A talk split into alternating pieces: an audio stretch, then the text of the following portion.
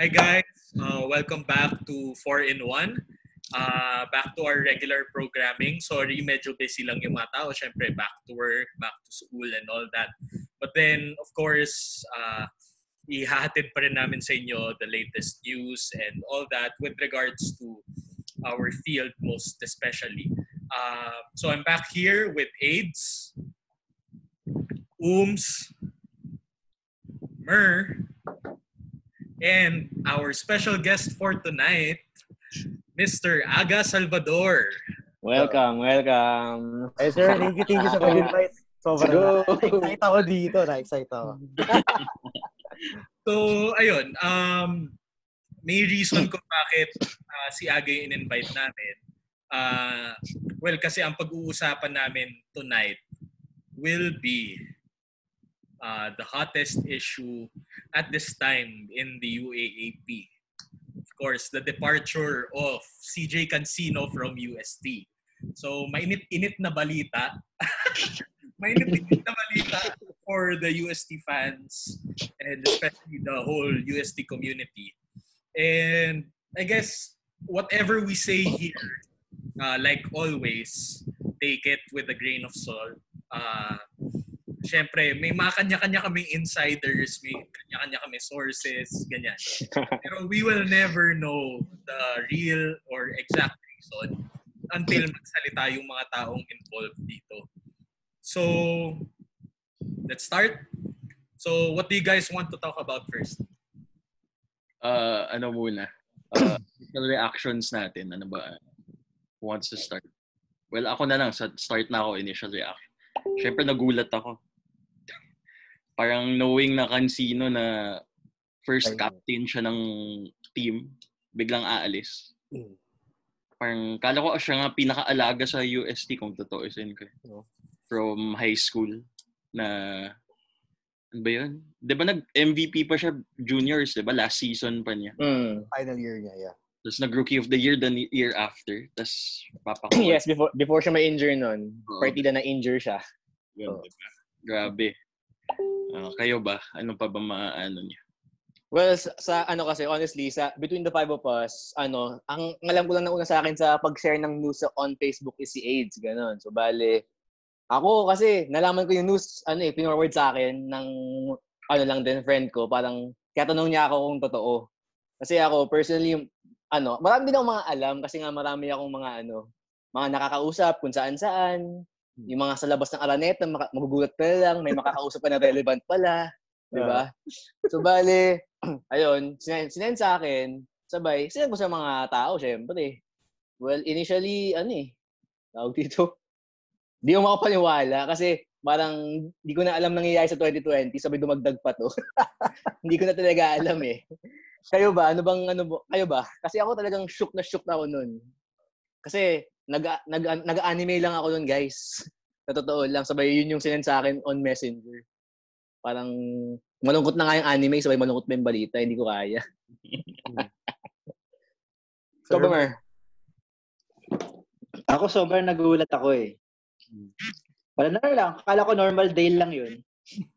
Tapos, bilang pagtingin ko sa Facebook, si Cancino, wala na nga. So ano eh, kagaya ng sinabi nila AIDS at saka ni Ums, siya yung ano eh, um, list na in-expect ko na alis or nabibitawan or naalis. Ewan ko. Parang ano ka pa, Ano? in, in, in denial ka pa din hanggang ngayon, ha? Parang hindi mo masabi yung Hanggang, hanggang talaga. sa ano, Medyo masakit yata yun. hanggang sa ulo, paglabas ng ah, ah, response yung UST. Tsaka yun, kasi ano eh, napanood ko na siya nung ano, high school pa lang siya, last year niya sa high school. Kita ko, ano talaga, may potential talaga yung bata eh. Tapos yung first season niya, tapos second season sa Tigers. So, kala ko ano, siya na yung King Tiger. Biglang ganun nga nangyari. Tapos, yeah, share ko lang yung ano, sa mga audience namin, natin yung ano, dati, yung first, um, ano ba to? First time, first year ni ano ni Ayo, ni Coach Ayo sa UST. Pumasok siya sa ano namin, sa SPS Lab. So, ramdam namin yung aura ng pagka-champion. Pasok ka nun. Lahat kami nakatulala. Tapos sakto nandun si CJ Cancino, nagbubuhat. Tapos, nilapitan siya ni Coach Ayo. Tapos sabi niya bigla na kukunin kita sa team. Tapos tumatak talaga sa isip ko yun. Kasi alam ko magkakaroon ng championship eh. Sa time ni Coach Ayo. Tapos biglang ganun nga, yung nangyari. Sobrang bilis eh. So, kahit ako hanggang ngayon, ano pa rin, gulat na gulat. Yun lang. In denial pa rin si Termer. ah. si Kayate may invested feelings sa ating lima dito. Dun sa pagkaalis ni, ano, ni... Gulat talaga ako, yun lang. Kaya ako nasabi niya yung iba. Ihuli ka na namin aga. Oo oh, lang, sige, sige. So, uh, for me, madami mixed feelings. Parang, uh, a part of me is saying na hindi na ako nagulat. Okay. Uh, I Okay. have a reason why hindi na ako nagulat. Kasi knowing what happened, the events that transpired before and during the Ayo era in UST, medyo nagkalagasan talaga eh. Pero, um, a- another part of me is kind of in denial as well na hindi ko maintindihan. You have a homegrown talent. A homegrown talent na hindi lang siya basta-basta talent. Alam mo yon Na hindi mo laging makikita. Alam mo yon Hindi siya lahat ng generation ng incoming uh, sa college. Hindi hindi laging may ganong klaseng player. And knowing how dedicated uh, well, CJ Cancino is one of the most dedicated players in that team and probably in the UAAP. Uh, so, yun, parang weird eh. Hindi, yung, yung weirdness niya tells me there's something fishy going on. Okay?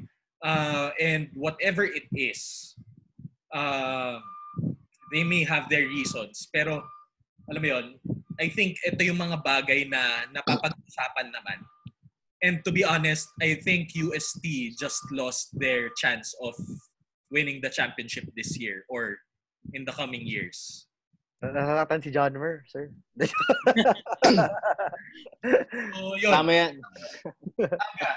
Anong tingin mo? Ayun, na, well, kita-kita naman kung kahit UST ako. So, ako pala isang frustrated sports scientist kahit tanong si Dolor.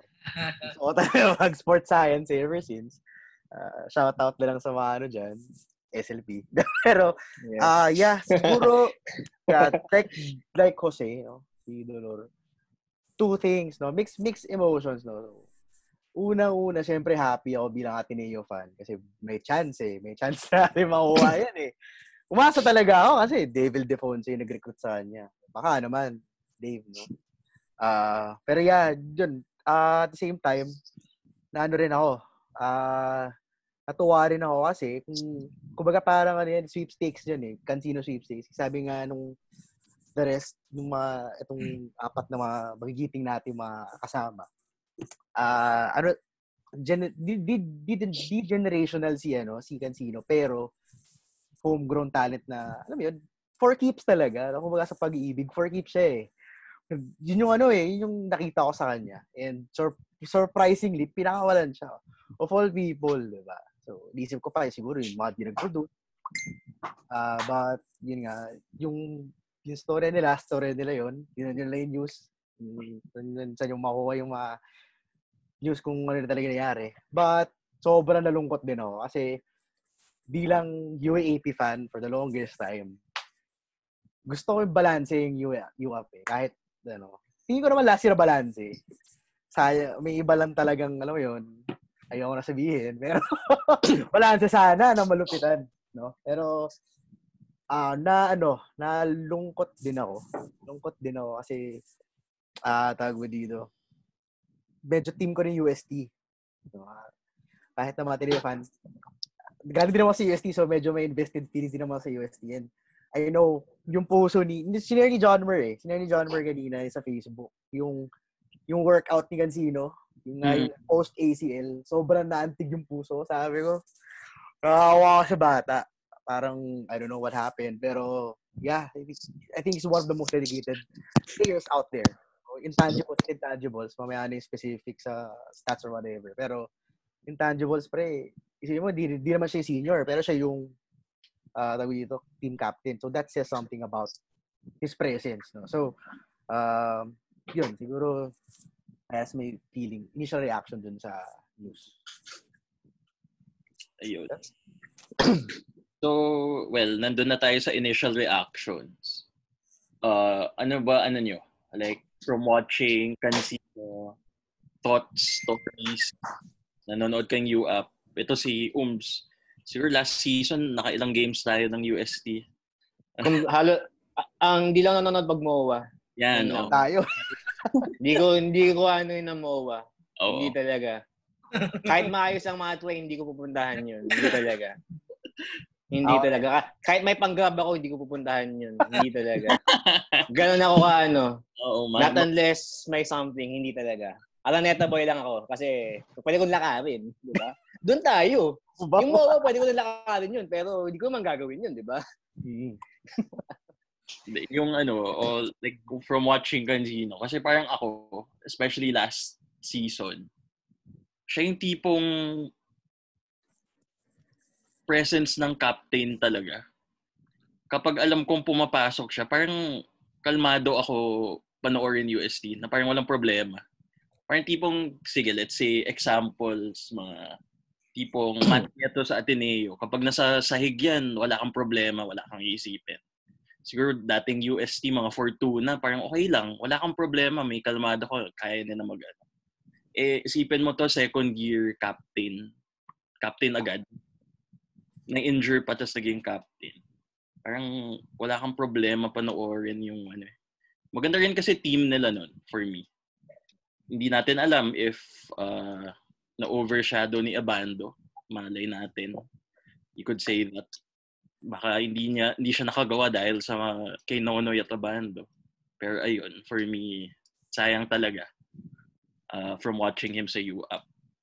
So the thing is kasi, uh, regardless if nandoon si Abando and si Mark Nonoy, eh, may ano siya eh, may may dinadala siya.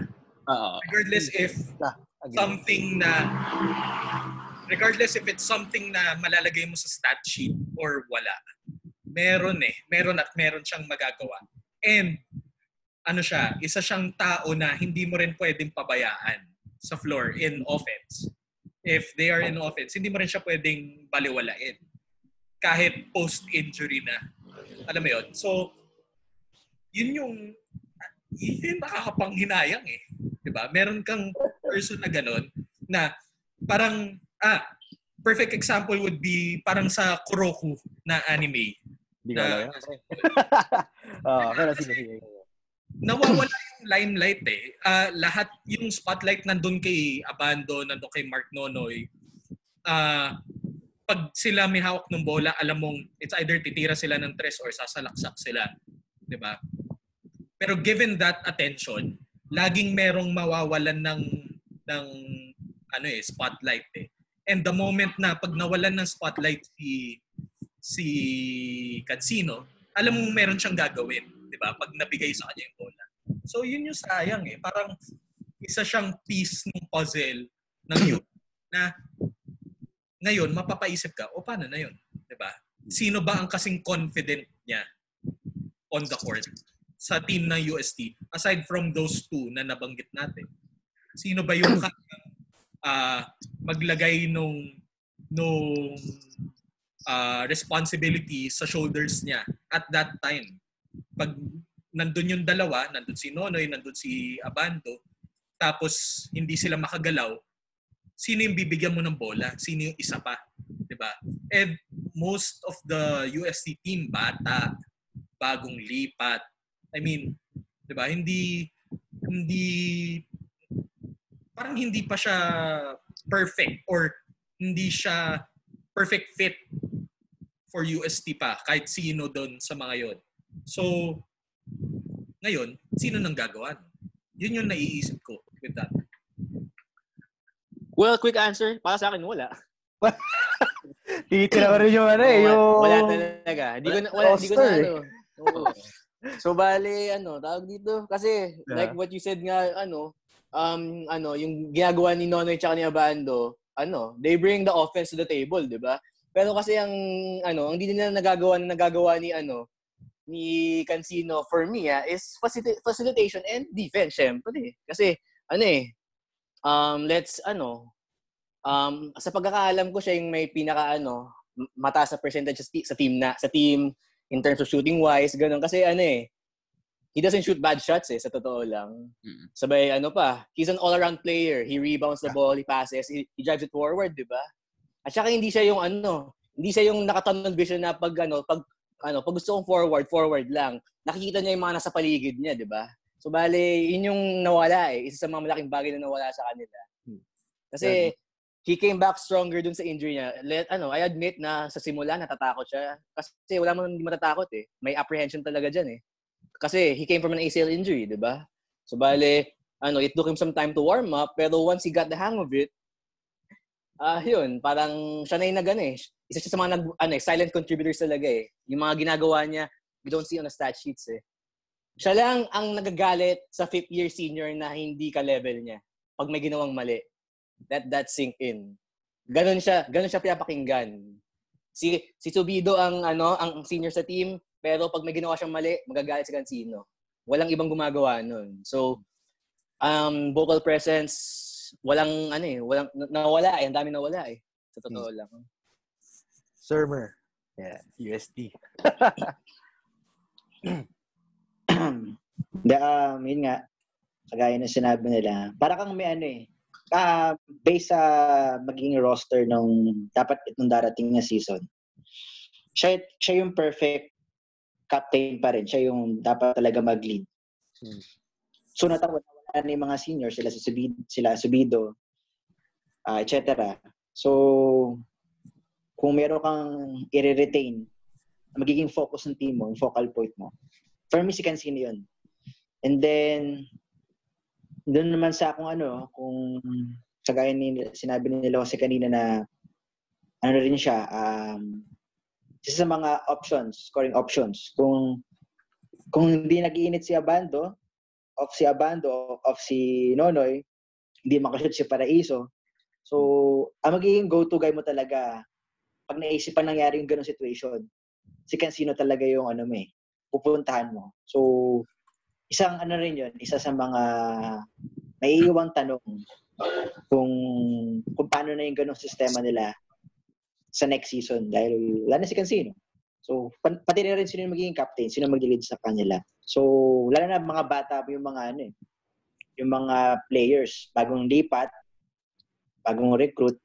So, for me, si Cancino yung sa batch na yun, sa lineup na yun, siya yung nga, maging perfect for um, to lead the UST Yeah. sa um, next season. Good point. No, pero, sige, ah, okay na ba? Ah, Sige, sige. Go, go, go. So, yun sa ano naman, nga, thoughts and stories nga, no? So, ayun, thoughts about yung sa stay ni Cancino sa UST, no? Kasi naparod ko lang siya seniors na eh. Pero natabayanan ko rin naman yung juniors. Yung nga, nag-MVP nga siya. Then, yung nga, Roy yun eh. Rookie of the year yan eh. Di mo matatanggal sa kanya. So, yung first year niya, sobrang, for me, entertaining. Yung nga, like, yung sinabi nyo, sabi niyo, sabi niyo lahat, nakakamoy championship na. Diba? Or it's nakakamoy finals at the very end, diba? So, Final Four finals, whatever. Ah, kinuha siya ni, ni, ni Coach Aldin. So, set, parang set si Coach Aldin na sure siya doon kay Cancino. No? So, siguro sa stories watching UST, you know, 2012, 2012 na ako nagsimula mag-manood ng UST. Ah, yung time ni Cancino, one vivid memory. Nakwento ko to kayo kasi kanina eh. Ah, based, parang kinukulit ko lang yung mga sinabi ninyo na siya yung parang spark eh. No? Pag nawala si Nonoy, pag nawala si, tago dito, si Abando, sino kahanapin mo? Wala eh. Si, ano lang din talaga, si Cancino. Yung nga yung, ito yung November 20. Sabsado ko pa, November 20, yung nga yung game 2 ng finals last last season, itong nakaraang season lang. ah kinabahan pa ako sa Ateneo. Pero to lang, gusto ko na patayin yung cellphone ko nun. Tapos yung, ano ko kung yung run nababasa 2 or 3 points, ang tumirang huli si Gazino. For me, di siya, di siya yung ah, eye-popping katulad ni Abando. Di ba? Di siya eye-popping katulad ni Nonoy na 22 points sa first half. Pero yung game na yun, sa totoo lang, yung last run nila, malaking fact si Gansino. Kasi nga, based sa mga laro niya, nung first two years nga niya sa USD, um, wala eh. Sobrang collected lang niya. Sobrang calm lang talaga. Yung sabi niyo na walang sign na galaw. Pagpasok sa court, he means business. Walang arte, walang flop, walang ganito, ganyan. I mean, kitang-kita naman sa rookie year niya na rookie of the year siya kahit last last game ba siya nag na-injure tama ba? Last game. Last game Against against UP ironically. against, Against UP, UP ironically. uh, na binugbog din naman nila ng next year. Hmm. Pero yung ano naman doon is, yung nga, yung, nakita ko kay, kaya, before kasi, kung tatanong, hindi ko talaga trip ang USD. Dahil hindi ko trip yung coach noon. Pero baka may masaktan na dito, pero ah hot take oh. naman, hot take. Pero opinion Okay lang. naman. Ayoko Kanya-kanya lang naman yung- tayo. Go lang, go lang. Parang ah, player-wise, nalalakas nila. Pero sa, ano lang, sa coaching lang siguro nagkatalo. Ah, tawag mo dito. Si, ano, si, um, parang yung nga, doon ako, parang embodiment ng UST, Growling Tigers, na nakita ko nung 2006, 2006 championship, iniyakan ko yan. Hindi ako nahihiyang sabihin, iniyakan ko yan. Dog Kramer, one second shot. Sobrang fan kasi ako na din Nga, 2006 na iniyakan ko yun. Pero yung puso ng team na yun, nakita ko kay Gansino. And this batch, hindi na kay Gansino, itong batch na to ah. You know, physicality, yung grit, yung grit talaga, yung gusto ko sa nila. And yun nga, everyone doubted them. Sabi nila, Final Four, alanganin pa start of the season. Uh, little did we know saan siya umabot. Parang umabot sila finals, no? Uh, so, kumbaga, ano lang din, um, yung pagiging Tomasino ko, pare, na-ignite ni Cancino, pare. Of all people, di man lang yung pagiging estudyante ko eh, no? Pero yung pagiging, di man lang yung welcome walk, di man lang yung graduation, hindi, si CJ Cancino talaga ah sadly lang di ka ako nakanood ng live na nandun si Gansino. Kasi di ako ng live ng finals this year. But I feel like mapapacheer ako sa kanya. No? Siya yung kalaban ng team mo. Pero hard to root against him. Eh. Oo. Ito yun lang yung take ko from watching him play for the past two years. Yun.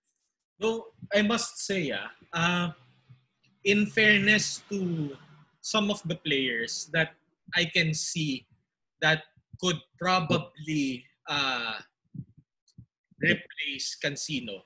The only way na mare-replace si Cancino is leadership. And I think yung next Agree, agree. uh, next to him, ang pinaka pwede na, na vocal ah, nakita ko na vocal sa court. Kasi, ano, ang pangalan nun? Describe, describe mo, describe. yung dinala din ni Ayo sa UST. Si Brent? Brent, Paraiso. Para yun. Paraiso. Ah, Oy, guys. Guys, share ko lang. Tuwa pa ko yung tatay niya. Mga naki- siya yung mga nakikita ko sa labas ng Sa Araneta. Araneta. yan. Oo, oh, yan yun. First of all, yun, shout out mo na, bro. Hello, Tito Brent. oh, hindi ko... Hello, Tito Brent. ayun. Ah, ano, kita-kiss lang tayo sa Araneta ulit kapag okay na ang lahat. ayun, for me kasi, nakikita ko siya na kita mo siya nagsasalita eh. Alam mo yun? But the thing is, as much as there is a Brent Paraiso who talks, who's very vocal on the court, di ba? I see Brent Paraiso as a Bacon Austria nung Mm, time no Yeah. Tineo. Na So, hindi man siya ganun kagaling na as a player as compared to the other people in the team and the other teams. Pero ano rin siya, spark plug in terms of energy guy. Alam mo yun? Na pag pumasok siya sa court, bibigay niya lahat. Tapos, aside from bibigay niya lahat, magsasalita din siya. Alam mo yun? Pero yun nga, going back, ang nawala kay uh, ang nawala sa UST from CJ Cancino is not only the leadership and yung being vocal, it's also the skill. Alam mo yun? You have to give it to him na Hmm. nandun talaga yung skill kahit na na-injure na siya nan- nandun pa rin eh, 'di ba? Parang medyo bumagal siya ng konti, parang yun yung napansin ko. Alalay. Umalalay, bro. Umalalay siya nung second season. Natakot, natakot siya. takot din siguro, ganyan. Pero I mean, kahit na may ganun, he delivers pa rin. Ah, Yeah, Kinabahan pa ako rin. pre. Oh, 'di ba? Oo, 50 oo. oh, Ateneo team, kinakabahan ka pa ba kung manonood ka nun, pre? 'Di ba? Ah, ah, to be honest, Sino lang ako kinabahan, pre? to be honest ah, nung finals, ah, 'di ba, edi Ateneo UST, ganyan. Sabi ko na sa sarili ko na wala sure na to, Ateneo na to. As in, sobrang sure na ako nung time na yon. Pero nakita kong dumidikit yung ano, tapos kita ko kung paano maglaro yung UST, sabi ko, oh my God. Sabi ko, parang ma-upgrade pa ata. Palag-palag pa eh. Sa totoo lang, bro. And What? props din kay Alden Ayo kasi I mean ah isa rin siya sa among the coaches sa UAAP sa seniors. Isa rin siya sa mga pinakamagaling na maestro eh. Alam mo, Yeah. he knows how to make the players work. And ah yun yung thing. Ah hindi ako ganun takot na nawala si CJ Cancino because I know by that time nakapag-adapt na siya. Okay. Pero even with that, I think madami pang questions on hand. I mean, magsistay pa ba si Alden Ayo? Di ba? Dami pang issues. Di ba? So, hindi lang naman to about CJ Cancino going away.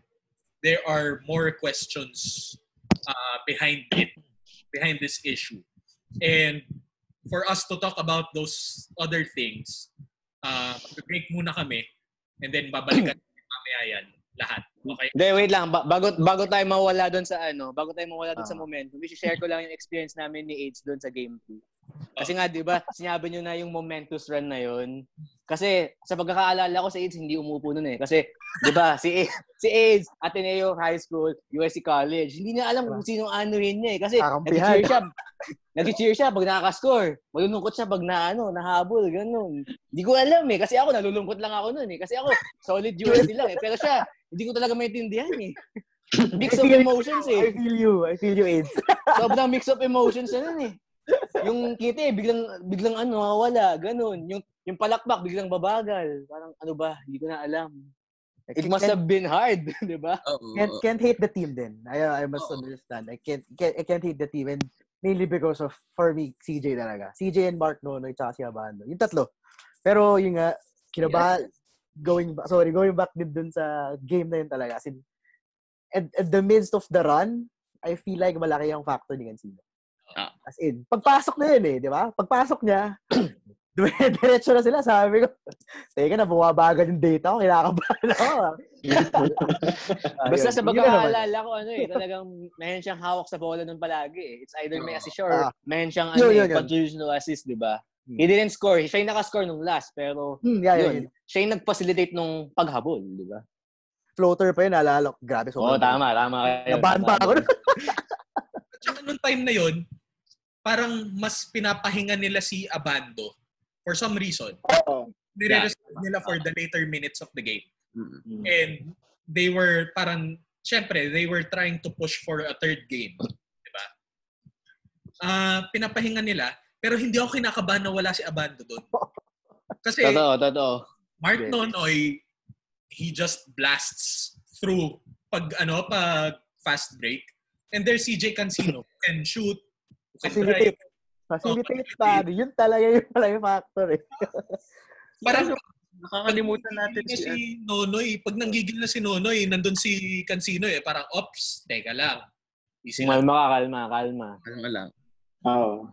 At may ano, nakakalimutan natin si MVP, si Chabio. Ah, Ay, Yan. Ay, ak- akala, akala ko yung ibang MVP natin AIDS eh. Sino yan? Number 13 ng US team favorite natin. Ah! Wang! Zach Wang! Zach Wang! balita ko the ladies man, pare. Hindi ka lang, Uy, the ladies man. Yun talaga. Pag, nan- pag nanonood kami ni AIDS ng UST, sumasabog yung ulo namin pag nakaka-press yan. Ano ka ba? Oo. 60% yan, guys. 60% going to the finals. 12 for Ladies stats, 20. bro. 12 for 20 siya noon sa 3 points. Oh, props talaga. So, Oh, yeah. So, Anyway, Yeah. so, so yun, ah, babalikan na lang namin Wow. Sorry, sorry. Natuwa lang ako doon. yung mga, mga, ano pa, yung iba pang ah, topics. topics, issues Pa- Points of views, mga ganun. Oh. ah, after the break. So, stay tuned. See you. Yeah. So, hi guys, we're back. And uh, sabi nga namin, pag-uusapan pa natin yung ibang issues with regards to this uh, departure of CJ Cancino. And I guess uh, there's no better way of talking about these problems or these topics uh, but to talk about UP. Alam mo yon Kasi supposedly, ang topic namin ngayon is kung saan pinaka pwede pumunta. Ang bilis eh. Ang bilis. Kasi parang the day after, meron ka agad eh. So, that, alam naman natin lahat na sa UP pupunta si CJ Cancino. Congrats, UP. Oh, congrats sa inyo. On landing si Jay Cancino. Oo. Pero, eto ha, sorry na lang, may malamang sa malamang may ma-offend. Ah, Malamang talaga. ma. malamang talaga, malamang Hindi ba natin goal yun? Hindi ba natin goal yun? Pablo na ng mukha ko, pre. ha? Pablo na ng mukha. Akala, ay, ah, sige, sorry, sorry, sorry. Sige, ikaw muna. Kayo muna, kayo muna. Pero, Ah. Ito ha, sasabihin ko, right off the bat, conversation starter na rin para sa amin lahat. Hindi magcha-champion ang UP hanggat nandyan si Bo Perasol. I invoke my right pa. I invoke my right to self-incrimination. Sinasabi ko na sa inyo, okay, kahit gaano kagaling payang players na kunin ng UP, hindi yan magcha-champion hanggat si, nandyan si Bo Perasol. You know why? History speaks for itself. Bo Perasol in Ateneo, very reminiscent of UP last year. Isipin nyo, pare, na doon si Bo Perasol got the top picks of uh, the incoming freshmen. Isipin mo, Hubert Cani, ah si Jerry Pingoy, Jerry Pingoy. Meron ka pang uh, Arvin. Arvin. Marvin Dundee. Clint Doliges. Rodriguez. pa. Oh. What happened to that team? Diba? Oo. And what could have happened if it were a different coach? Diba? So, with that, uh, let's start the conversation. Uh, maisingit ko lang, again, to remind you guys, UP will never win a championship with Bo up. I second, I second, I second, I second that, I second. Motion close, motion, ano, motion close na, motion close. Wala naman Not yata upward- nag-disagree Not, not up for discussion anymore. Yung sasabihin ko lang rin is, uh, nakalimutan rin ni Jose, is hindi lang yung top picks na freshmen na kinuha nila. Isipin mo sino yung nasa team na na yun. Exactly. Exactly. First, he had Chris Newsom. Oh, Sobrang wala mo na Chris Newsom. Newsom pa nun ah. Then, Anong nangyari kay Newsom? Ah, sino pa? Ah, they had ah, knockdown shooter Von Pesumal. Oh. Kiefer. One and Wala keeper. Yun, isa pa yun. Batman and Robin. Face of, face of Philippine basketball, Kiefer Ravena. Sinayang mo. Plus the GOAT. Guys, nakalimutan si the GOAT. Si Ryan Buenafe. Oh, Ryan. Kahit ganun kalaki yun, Oo, may, may gagawin at may gagawin pa rin yan eh. the CJ Cancino of Ateneo, pare. Yun Oo. Ito ha, isipin mo. What would have happened to that team given those pieces if ibang coach yung nag-handle nun? Coach Ronnie. Magsananok. Oo, di ba? Kasi Ronnie Magsanok yung nag-coach nun. Di ba? What could have been that Ateneo team? Di ba? So, ngayon, turning it around, UP side, anong tingin nyo? Ah, sige, tingnan natin historically nga. No? So, kung titira niyo yung stats ng Ateneo versus UP, hindi ko lang sure, parang isa lang yata yung single digit ang, ang Talo. Talo ng UP. Isa lang yata. isa lang yata dalawa. Hindi ko alam ah. Pero last season, alam naman natin nangyari. I don't want to even talk about it. Sayang yung ticket ko. Sayang, sayang yung ticket ko rin. Sana gas ka lang sa ibang bagay. Two seasons ago, pumalag nung game 1 ng finals. Game 2, huwag natin pag-usapan. Finals 30. Shoutout kay 30 Ravena, my lordy. So, um, sa UP, yung UP side of Boas, parang sabi nga ni Jose, repeat lang, repeat. Basically, you got every talented person available. So, who does he have last, parang past two years, De Leandro Brothers. So, so na-overlook si Javi, pero one of favorite player ko si Javi sa team na UP. Kung Mm. wala si Javi Gomez De Leandro doon, feel ko uh, fourth seed, third seed lang sila. So, di, who, sino pa ba? Rich Rivero. You have uh, Jun Manzo. Jun Manzo, Paul Desiderio, um, Kobe Paras. Nakalimutan ko si Kobe Paras, ha? Kobe Paras. Eh, kahit Jelovito. Jelovito solid. Sobrang solid Jelovito. Mm. Stretch 4, pre. Solid eh. Totoo lang, pabalik sa akin kumuha. Kuwamin. Tinare down pa niya pagkatira niya ng tres sa mukha si, ano eh, si Kuwami eh. Sorry, Hans, pero yun. Tirahan ka sa tres niya, ano eh, dito. Pero, yun nga, eh, parang ang ginawa niya, they got the, he got the most talented. Pero if you think about it, are these people winners? Doon ka magtatanong. Diba? So, kumbaga, pressure sa iyo kasi mag-build ka ng winning culture. Although, yes, second seed. Tama ba? Second seed sila last year din. Ay, nung two years Ah. ago. Ah, Second seed sila, di ba? Winning culture na yun. Winning culture. Pero, enough ba yun for them to get over the hump? Kasi, ang, ang nakita ko lang is, ang nangyari was, yun nga, may talent ka, kaya ka dali ng talent mo hanggang finals. Well, last year, Final Four lang. Um, mas malala pa yun. May pa si Richie Rivero, pare. Papalitin mo si Richie tsaka si Paul Desiderio. Mas okay yata si Richie, pre. Mm, Skill at skill. Tsaka si Richie galing, ano eh. Galing championship team. Tama, nung Lasal eh. Ah, yun nga lang na, na Isaac Gotri sila, pare. Yun, namamba out siya doon, pre. So, um, yun, mga his, history-wise, kahit PBA, pre, tingnan mo, Gary David, asset kaya JB Casio.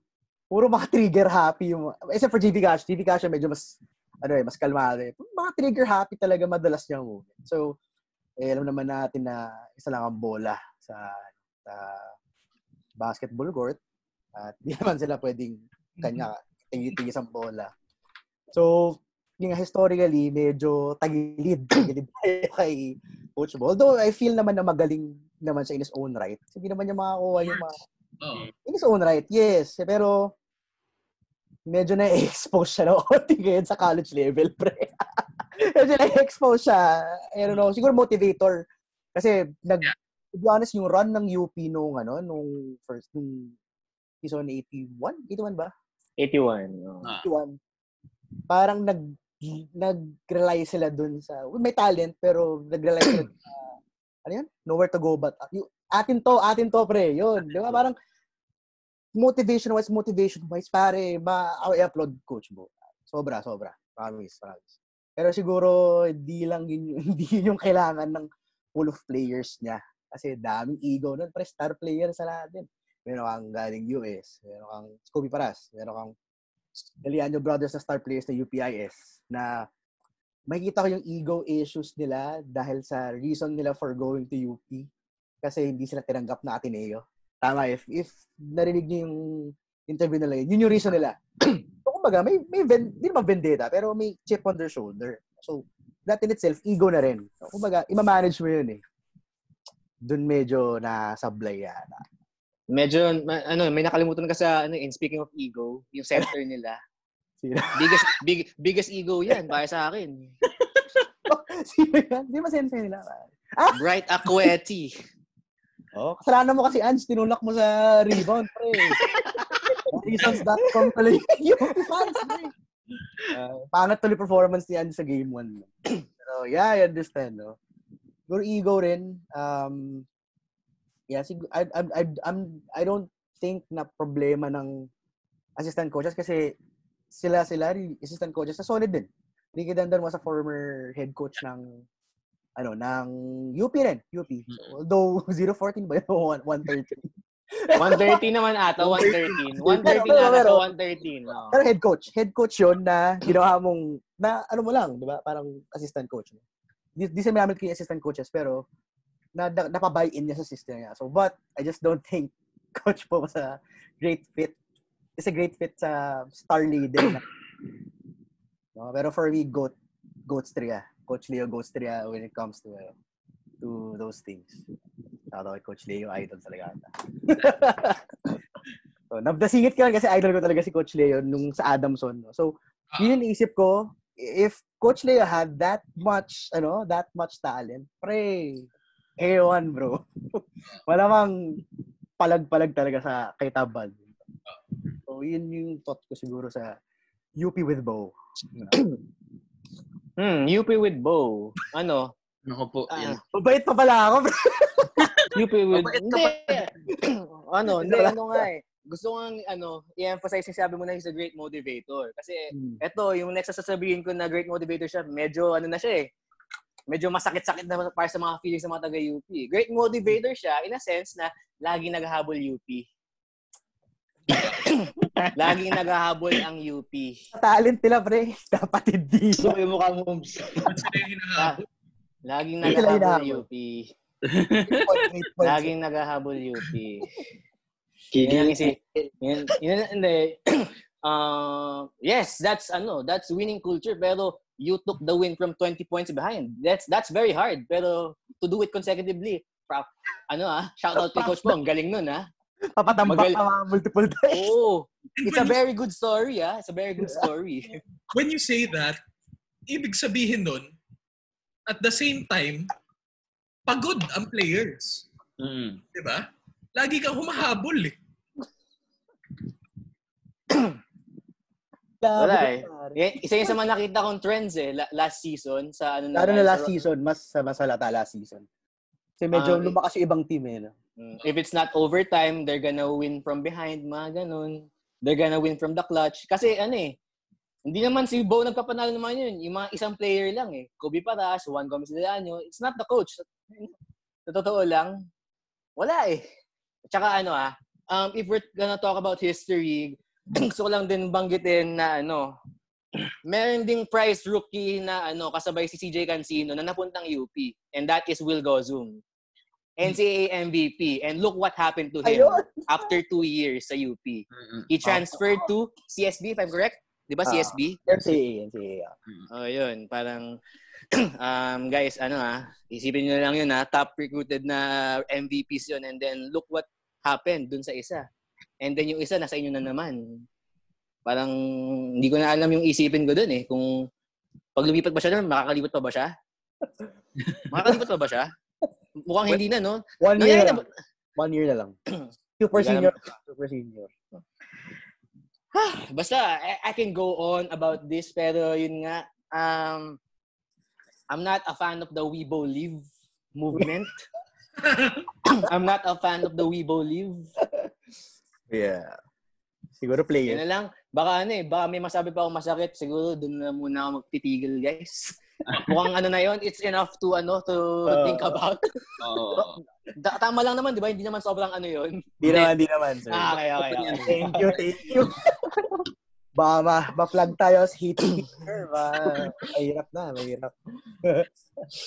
Ah, Mer, ikaw, ano masasabi mo? Oh, nang, na, hey guys, ano na, nangiinit yung buong katawan ko. Nalalamig yung kamay ko. eh. Nangiinit yung buong katawan ko, promise. Mukhang naging maroon yung balat ko, hindi pula. Oo, ano eh, um, nung nalaman ko si Cancino, UP na. Kasi akala ko ano eh, pwedeng Lasal, Lasa. Ateneo, Dami pwede eh. mag-NCAA siya. Mga ganun, mga ganun options ba? Pero nung nalaman kong um, sa UP siya napunta, ta sobrang bilis pa ng decision niya. Na nangyari. At yung karang kinabukasan na ata, Hmm. uh, uh, ano, nandun na yung news. Sabi ko, sa isip ko, sayang lang ang ano, sayang lang yung talent niya. At ano eh, um, talagang naisip ko, sobrang stuck ng UP, pero pero kung kalaban. Kalaban mo hindi sa labas, nasa loob yung team. Mm. So, Sobrang great point. Sobrang great point, sir. okay yun, okay yun, okay yun. Good, ano, good insight. kagaya, insight. ano, kagaya nung sinabi ni Ums na nag-ano sila, nag, lagi sila nag-ahatak. So, hindi mo ma- hatak ka ng hatak, hindi mo yung maayos kung yung problem nasa loob. Oo. Tapos, nalala ko lang, yun nga, sinabi rin nila, sinabi rin nila, yung lahat kanina na historically, um, uh, dun sa run, ang coach nila, eh, hindi maganda. From Ateneo, tapos sa UP niya. So, na, ang daming nasayang na years ng mga star players. Tapos balik pa sa, ano, ah, kahit sa PBA. Um, kagaya din ni sinabi ni Sir Aga, Sir Aga kanina, sa Powerade. Actually, ano eh, kanina, may kinuha ko. Kinuha ko yung laptop ko, dinoble check ko yung history. um, para sa mga ano, sa para sa mga nagsasabi na may chance pa manalo ang UP. Ito ano, um, going back 2008 pa ata, o 2007. Para masakit siya. ah, Oh. Parang Wala, nasasaktan na ako. nahuhugot, Wala ko Lalim. sobrang stock ng Air 21 nun. Meron kang Winnie Arboleda, meron Oh, kang KJ Canaleta, meron kang Gary David, Arwin. meron kang Arwin Santos, meron kang Rani Del. Docampo, pero hindi mo napachat. Oh. Coach Bo ba yun, pre? Hindi ko alam yun. Bo. nanonood ako nun, siya, siya coach na, naging coach siya ng Air 21 2005 to 2009. What a team! Ah, sakit sa ulo Sabi- na. Sabi ko, naalala ko, naalala ko, parang familiar yung nangyayari. ah. Hmm. Tapos tinirace ko. Yun nga. So, yun lang. Historically speaking, basically, Sir Mer, Mm. hindi siya nagkulang sa talent. Wala, wala. Oh, he tried his best. Pero, best ba? But- Best ba yun? Ay, joke lang. Ah, na-motivate niya, sir. Na-motivate niya siguro. Na-motivate niya pumasok sa court. Pero yun lang. Sana ano, sana may mga tao nang magising. Sa, ah, ano talaga nang Not to undermine pala, sorry ah. I I hope na CJ Cancino would prove us lahat tayo wrong. Yes, Ah. oo. Oo naman. Sana- Sana, yun lang naman ah. Kasi baka Sana inisip makita na natin yun. haters lang tayo eh. Well, di, mga 90% hater. Tapos 10% kasi si Cancino. So medyo likable na lang. Well, ang naman dito, hindi naman ang issue kay CJ. Ang Ah, yeah. talaga is with the school that he went to. I hope ma- ma-prove tayo wrong. UP. Oh, Two years na ako naghihintay eh. Promise ko sa inyo, kakainin ko tong mga pinagsabi ko ngayon. Aking kakainin Oh, ko talaga siya. luluhod ako sa UP. Sorry ako, magsasorry Again. talaga ako Oo. na video. Pero, Patunayan mo na, di ba? Patunayan. pag si Perasol, ah, Yeah, pag si Bo yung coach, tapos nag-champion sila, magsasorry ako. Pero Ako I. Okay. I think kaya nila mag-champion. Kaya nila mag-champion if hindi si Bo Perasol. The moment na, pum- na makalaro na si CJ Cancino, uh, looking at the players na kasama niya, makalaro. That time, Mamaya yun, mamaya, mamaya. Mamaya, ma- mamaya, din, mamaya. pwede talaga silang manalo. Pero, oh, sorry, sorry. gagawa ako ng video na magsasorry ako pag Ako rin, rin. Luluhod pa ako. Official ng 4-in-1 UP. apology kapag nangyari yun. Official 4-in-1. Episode yun. Isang isang Isang oras. episode, magsasorry lang kami talaga. Public apology yun. Oh. Oo. So, Sir Aids pala, Sir Aids, thought ni Sir Aids. Yung ano ko lang talaga was, ano, malaking point kasi yung sinabi rin ni Ums. Naging poster boy na si Will Gozum na ba't ka pupunta sa UP kung stuck na ka. For me, ah, yun talaga. Especially na uh, before CJ Cancino, ang dami ng news na nag-recruit silang big-time players from high school. Joel Ah. Kagulangan, LSGH, guys. Yan, si Kagulangan from LSPH, yung dalawang taga Bullpups na si uh, Carl Tamayo at si Carta Mayo. Badaan nyo. Tapos kino-confirm pa si Eusebio. Alam ko si Eusebio na Oh, dito. yun, isa pa yun. Ang dami. Uh, I think yun yung isa sa isa masasabi ko kay Coach Bo. Hindi lang siguro motivator. I think historically wise magaling naman rin talaga siya mag-recruit Oo. Yeah, yeah, yeah. to means. Tingnan mo naman kasi it's uh ayun. Pero ganun na lang siya, mag-recruit na lang siya. Oo nga eh. Mag-agent na lang siya, huwag na, huwag na siya mag-coach. General manager, feel ko. I Pwede, think- oo. Pwede, oo. Pwede. There's nothing wrong with, ano, with Bo. Aside from like the coaching, ano talaga. Historically wise, wala talaga eh. It's hard to back him up. Kasi, Wala talaga magawa ba? To the parents out there, to the parents out there na may mga anak na Under kay Coach Bo. na basketball players and pag nilapitan kayo ni Coach Bo, Networking. Networking. pre. Hindi, ano, yun nga, ah, Hmm. magaling naman siya eh. I mean, hindi naman siya makakapunta dyan sa situation na to kung hindi siya magaling. It's just that I think hindi niya kayang paganahin ang isang powerhouse team. Ah, parang si Dog Whisperer, ano name niya? Ah, Cesar Milan. Cesar Milan.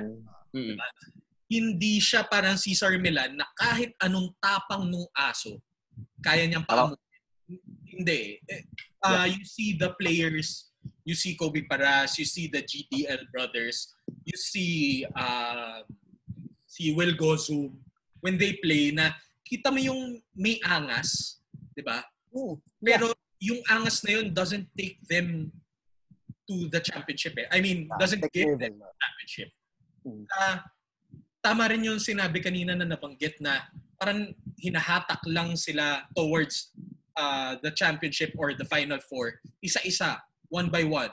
Kita mo sa day na to, ito yung puputok. Sa day na to, ito yung Yeah. puputok. Ah.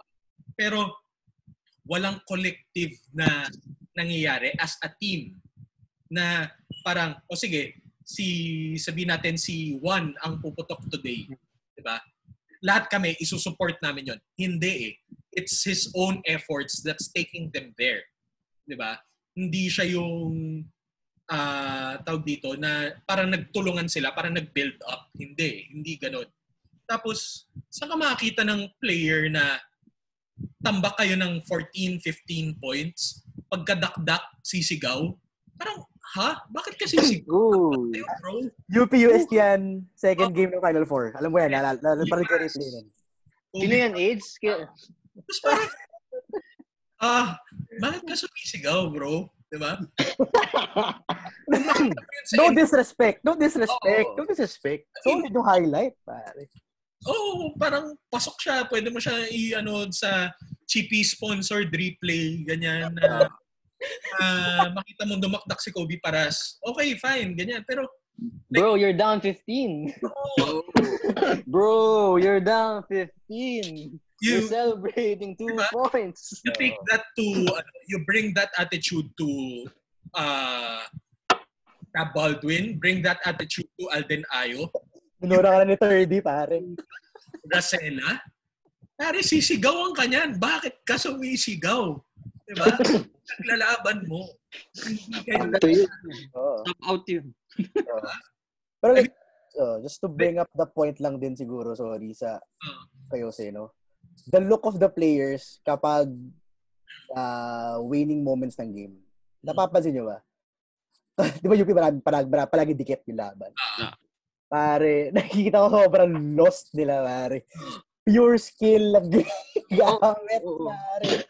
ISO, pick and roll, pare. Wala akong nakita mga staggered screen. Wala akong nakikita masyado, pare. Walang Just the player, pare. Kaya Oo. speaks din sa talent na meron ng UV. Sobrang stacked. Sorry kasi go. Yung ano rin kasi ako, kung panoorin mo games nila, yung body language ng isang tao lang na makikita ko is uh, si Kobe, minsan si Kobe lang minsan parang gustong manalo.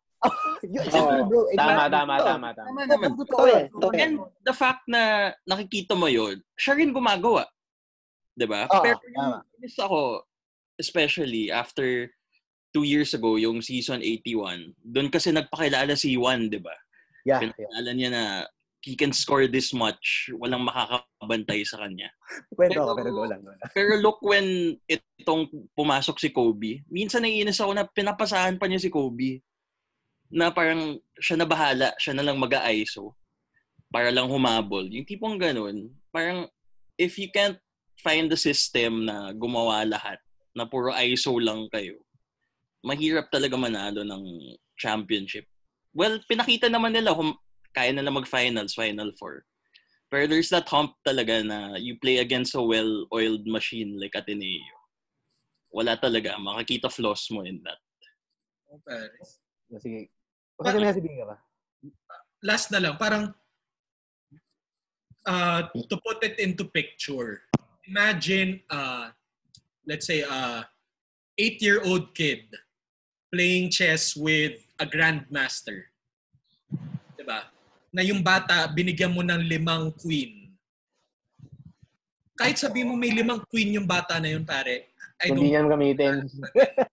Hindi ka gamitin. Kasi sabihin natin puro pawn yung gamit nung grandmaster. Ano ba yun? Parang, Alam pa rin ba? ah, Oh, sayang, yeah. sayang talaga. As in, sobrang sayang. And, yung atin to, yung atin to wasn't Bo Perasol.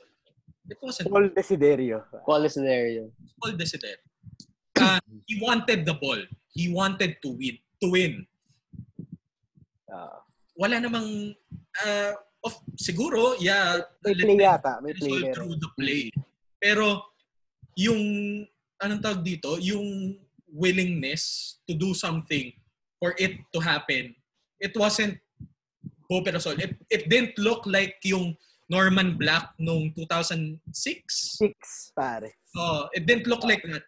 Pare. Yung Memorize ko yung sinabi ni Coach Norman nun, bro. Kasi siya yung, ano yun, yun, ang difference nung dalawang yun, Yeah. si Norman Black, yung coach, siya yung nag-inspire doon sa players na kaya natin to. Okay?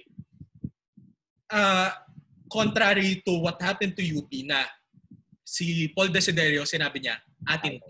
Diba? It wasn't the coach. It was Paul Desiderio. Kasi nag-hinge kay, Bu- kay Paul Desiderio yung kasi the atin to movement. Oo. Atin Mm. to, pre.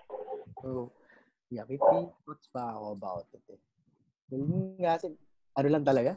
Sad lang talaga. Historically, yung nga, like, to, ano lang din. Ah, y- isa rin sa mga medyo masakit na ginawa ni Bo sa akin. Kasi bandwagon na ako kay ano eh, kay Juan Gomez de Leon nung season 8 kasi galing talaga pare. Pero may isang body language siya na hindi ko na natripan. pre. Body language lang tayo. Celebration nung dunk kay Kobe nung Ateneo UST fourth quarter, humabol sila nun. Ah, eto naman pre, game 2. Hindi ko na ba't ko palagi ako sa pinapanood eh. Game 2, finals, season 81. Ang silang 24 pare. Hindi ko na, basta 20. Basta tabak sila malaki. Nakapasok ng tres si Juan Gomez de pare. Nag-archer celebration siya, pre. Sabi ko,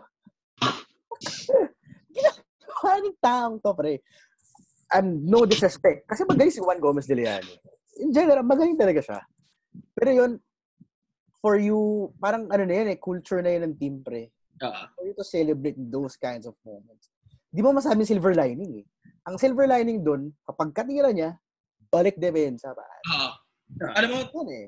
Oo. yung let's say two seconds na tinake niya sa pagganon. Tumakbo siya dun sa inbound pass, pare. Kasi syempre, no one will expect you to run after the ball. 'di ba? Ah. Isipin nun, ah, babalik sila sa depensa, ganyan. Eh, pagkatira mo ng tres, alam mong papasok. 'di ba? He looked as if alam niyang papasok. Ah. 'di ba? Eh, kung tumakbo ka nun, ready for the inbound, na steal mo, nakapag-layup ka pa na isa.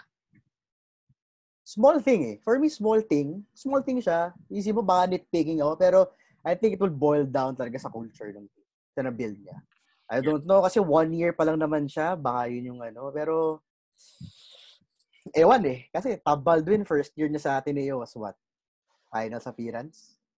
With a, with a third year Ravenna fresh off, ano, academic leave. With Matt Nieto na hindi pa sobrang solido ah. Magaling si Matt Nieto, pre. Star player ng high school. Di pa pwede ganun ka-solid.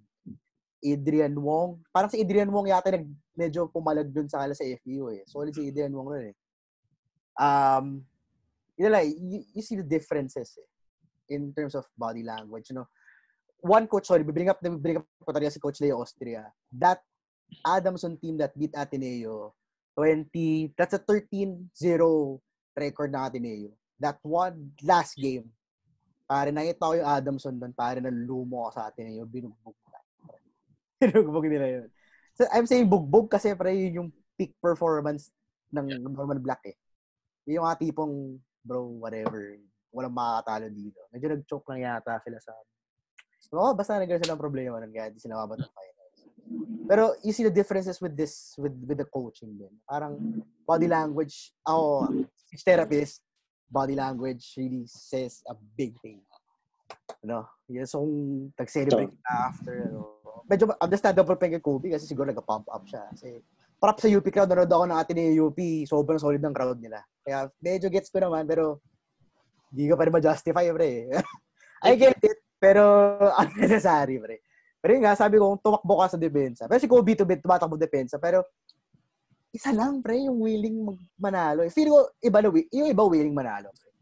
Pero hindi hindi ramdam. Diba? Kasi as fans, nanonood, mararamdaman mo kung gusto manalo, pre. I think, ano, um, wala naman problema with UP, pero mahirap kasi yung pinagdaanan nila before. Yeah, you, get, you give, Diba? you give them that. Pero there's some times na you can't fault na kaya sila ganun dahil never naman, even though they weren't there before, yung mismong school, they really want to win. Yeah. Kasi yun na yung ano nila eh, parang wala silang alam kung di matalo. Siguro yun yung problema na they just got the talent but they never fixed yung culture of it. Yeah. Parang nasanay talaga sila sa ganun. Hindi, parang wala, laro na lang tayo, bahala na kung ano. Yun yung nakikita ko. Kasi grabe fans nila eh. Oo, to be honest. Passionate kung passionate talaga. Kasi syempre gusto nila manalo. Sa Solid, bro. new generation UST fans. Oo, oh, oh, yun, yun, yun, yun, pare. Kasi mo yun, pre, naglabas sila ng cellphone nila noon. Napanood ko kasi game to yun last year. Ay, nung season 81. Pare, kinalabutan ako, sabi ko. Ang galing, ang galing ng UP fans, bro. Solid, solid. Mm. Iyakin lang, pero solid. wala, wala talaga tayong masabing ano eh. Maganda sabay ano eh. Dire-diretso lang eh. May pahabol na job eh.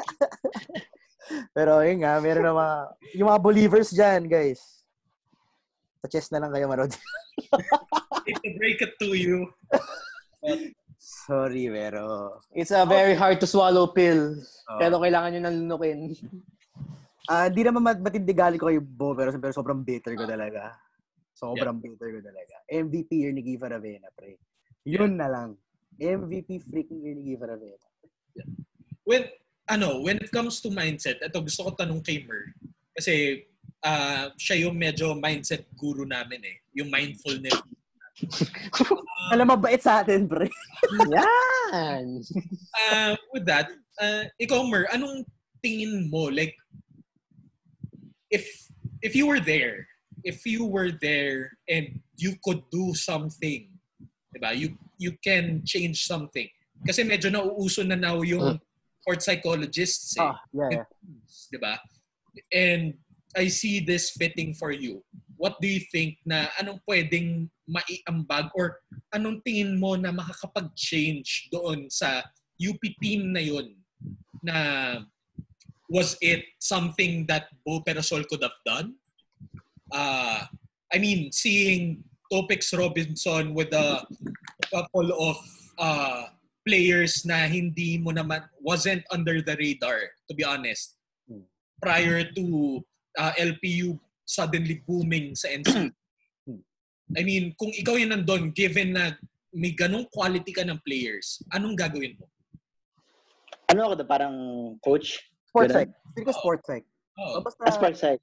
Oh. Wow. Ikaw, kay personally, kung anong gagawin mo, ganun, kung ano ka sa situation na yun, kahit ano bang pwesto mo, kung may magagawa ka lang. ganun. kahit water boy lang. Ah. Oo. Oo. Ako, wala na ano ko. I'll go straight to the point. Dadiretsuhin ko yung ano, yung staff talaga mismo. Hindi na ako papaligoy-ligoy. Parang, Hindi na rin yung problema. Ano na ako? um, kasi ano naman eh, um, hindi ako nag-sugarcoat. Hindi ako big sa, hindi ako fan of sugarcoating. Uh, and then, ano na eh, um, the best um, solution for me is to, ano talaga, to go straight to the issue. So, kung alam kong nandun, kung alam, kung alam ko yung issue talaga ayos sa coaching staff, for example, ganun nga talaga nakikita ko. What, why would I point out to ano pa, to players or make um parang ano eh, parang maglarason pa ako ng iba kung na ito yung problem. Kasi baka ano, natakot ako na sila mas mataas sila sa akin. So, hindi ganoon yung ano ko, hindi ganoon yung principle ko. So, diretso na ako sa, I'll talk to the coach na this is the problem. Na, pero syempre in a nice way. Hindi naman aggressive na para akong magre-revolution. Coach Hindi naman, hindi naman ganun na magwawala ako. pero Solid point. ako kasi ano eh, pag may nakita kong mali, hindi, kahit sino ka pa, itatama, kit- itatama kita eh. Hindi ako takot sa ganun. So, kung alam kong ikaw yung mali, kakusapin kita, then I'll ano, talk to you about the issues na nangyayari na meron tayong plans na ginagawa. We try to um, uh, create short-term solutions. Pero what, di mangyayari, hindi magmamatter yon kung yung long-term um, problem is nandyan at hindi, at hindi tayo gumagawa ng long-term solution. Kung, kung, plan natin, kung parati natin siyang ah, tinatakpan ng mabilisang solution every year, every um, off-season, ganyan. Pero kung ikaw mismo yung problem at pinagtatakpan mo na ikaw pa yung problem, walang mangyayari sa mga tara natin. Nagsayang tayo ng oras, nagsayang tayo ng F, nagsayang tayo ng years ng players. So, kung alam kong ikaw yung problem, I'll talk to you. Tapos, um, um, possible na magpa-meeting ako. Ako ganun. Kahan ako ng meeting with the staff, with the higher ups. Then, kung ayaw nila sa sinabi ko, um, I'll accept it. It's the truth. Um, it, if ano, if that will be the way for the future na umayos team, kahit wala ako doon, sa in-accept nila, ito yung gagawin natin. Um, then, so be it. At least ginawa ko yung part ko. Ayun. to add the point lang din din kay Sir Mer, no? Uh, yun nga yung long-term versus short-term solutions. Parang, um, I don't see the program like moving forward ng maayos. I, I hope maayos kasi maganda yung bagong pool nila. No, bring up na rin natin siguro yung sa troika ng Enable Pops. Um, sobrang promising. I must say, I looked at the players nung pwedeng maglaro for them solid, solid. Sa championship team, pwede pumalag sa atin ng iyo. But the keyword is pwede. Pwedeng pumalag. So, it's all dependent talaga sa kanila. And the good thing about this one is they have players who will play for five years. That's a very different thing as compared sa right now. I don't know if constraint ba yun or hindi, pero ewan, parang di naman. Parang di naman constraint. Yung, kasi three years lang naman. Ilang years ba si ano sila 30 kasi 4 years eh. Yung bachelor 30, 4 years kay Tab Baldwin. Eh. Pero hindi, with that kind of talent, bro, you can win the championship. Kahit minimal tweak lang eh. Minimal tweak lang, bro. I I don't know what, di ako, ex- di ako, uh, di ako coach. Uh, just a fan. Pero I feel like, uh, konting tweak lang yun. Uh, coach, coaching hiring, pero medyo malaking tweak pala. uh, would would do them wonders. As in, as in talaga. Na-excite, actually, mas na-excite ako sa UP nung, nung nalaman ko yung mga commitments nila. Pero yun nga, short-term solutions ginagawa nila. Like, yung sinabi nga, yung naghahab, naghahabol buong season. Pre, siguro naman nakapag-adjust ka na after ng round 1, di ba? Oo. Meron ka ng stats, meron ka ng ah, video scouting.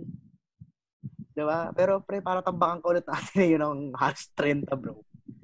Ewan ko na lang, pare. Siguro naman, bababa mo sa 10. Double digit pa rin, pero 10 man lang, pare. Respectable-ish. Respectable, pare. 15 is, sa totoo lang. Ito yung adjustment. Oo. Tsaka sa kalibre ng player, pre. Sobrang underwhelming. And sorry, ano pala, bring up ko lang din yung weird pa na umalis si yung Deliano brothers after the season na to. Totoo. I don't want to instigate anything, pero medyo fishy for me. Yeah. Yung nangyari. Kasi alam nilang di sila yung problema. And kita sa stats ni Juan Gomez Deliano, pre. stonks yung ano niya, bre. Yung kanyang production, which is not him. James Harden ang Pinas, pre, gagawin mo. Bro, mali yun. No? So, yun lang naman. Thoughts ko.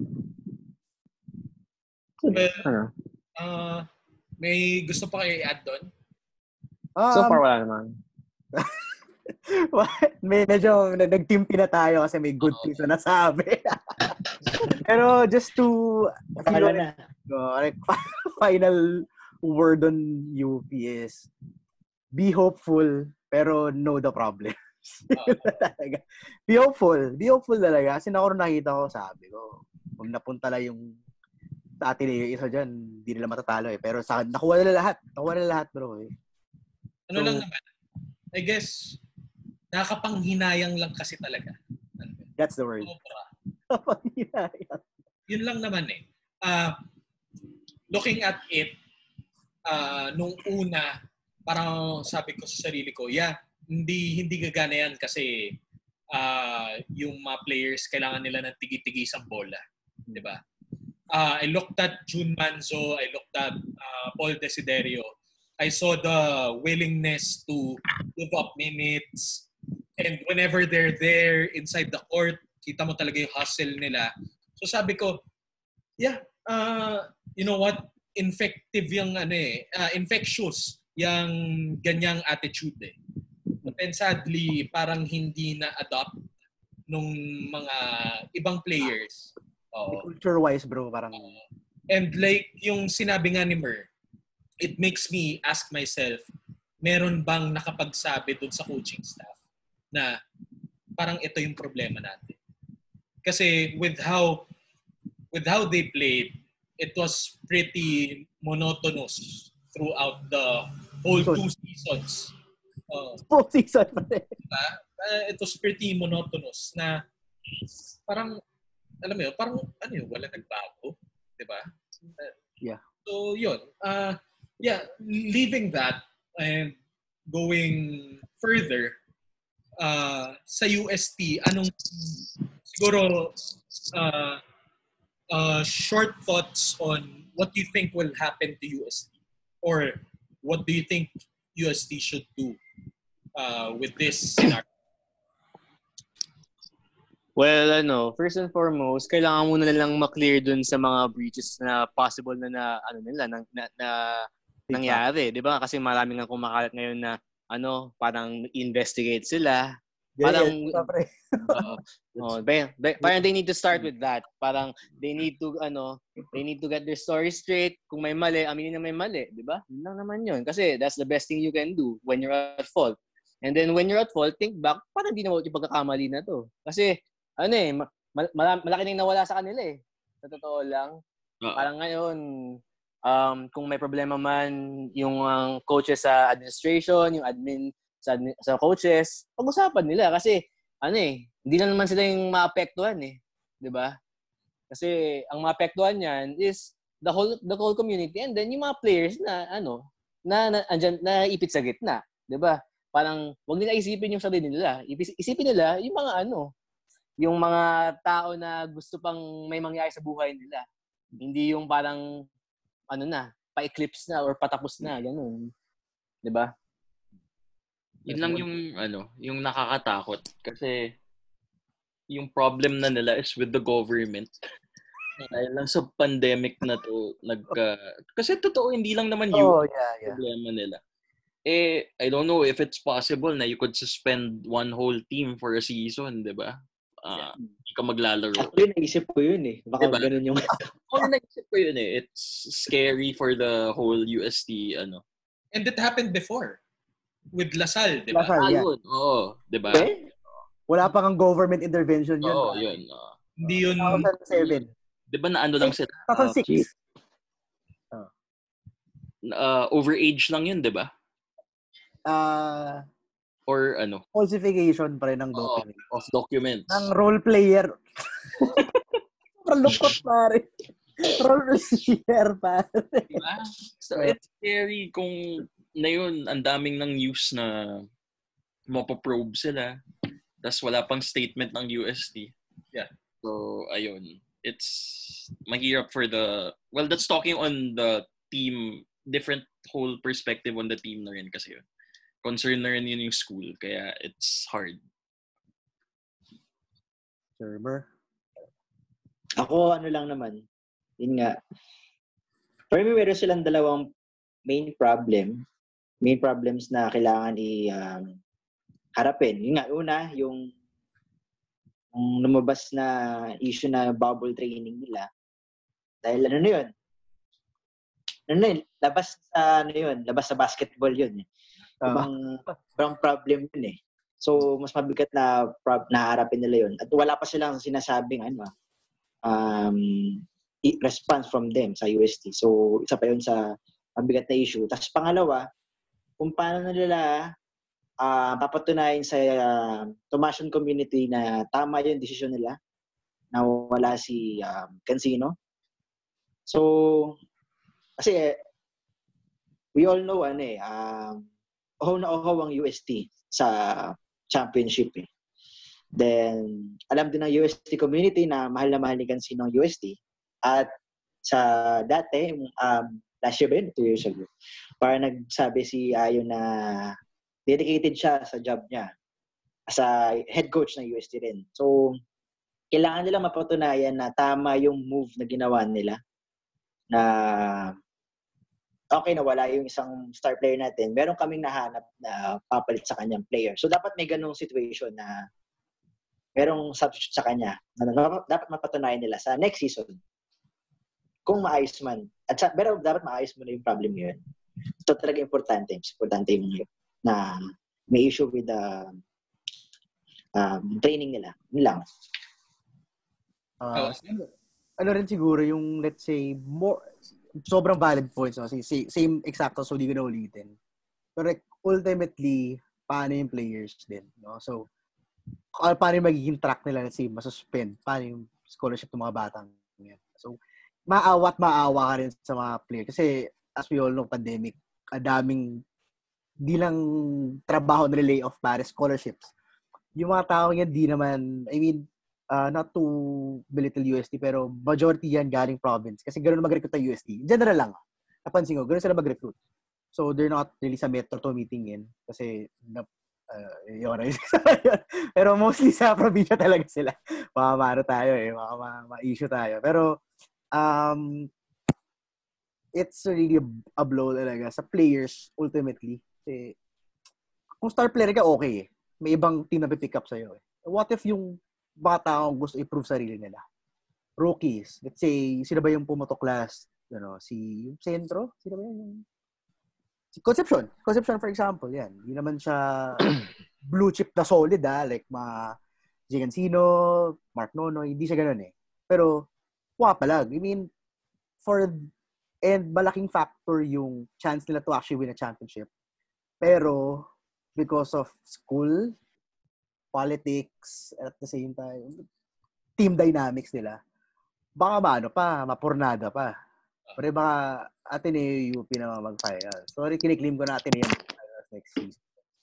Uh, it's championship or bust naman ever since Ateneo, since, since nabagin. Pero baka UP pa and sa totoo lang mas exciting mapanood ng sorry for bashing UP pero masaya ba ng UP Ateneo? As in, for me, magiging rivalry yan for the next coming years.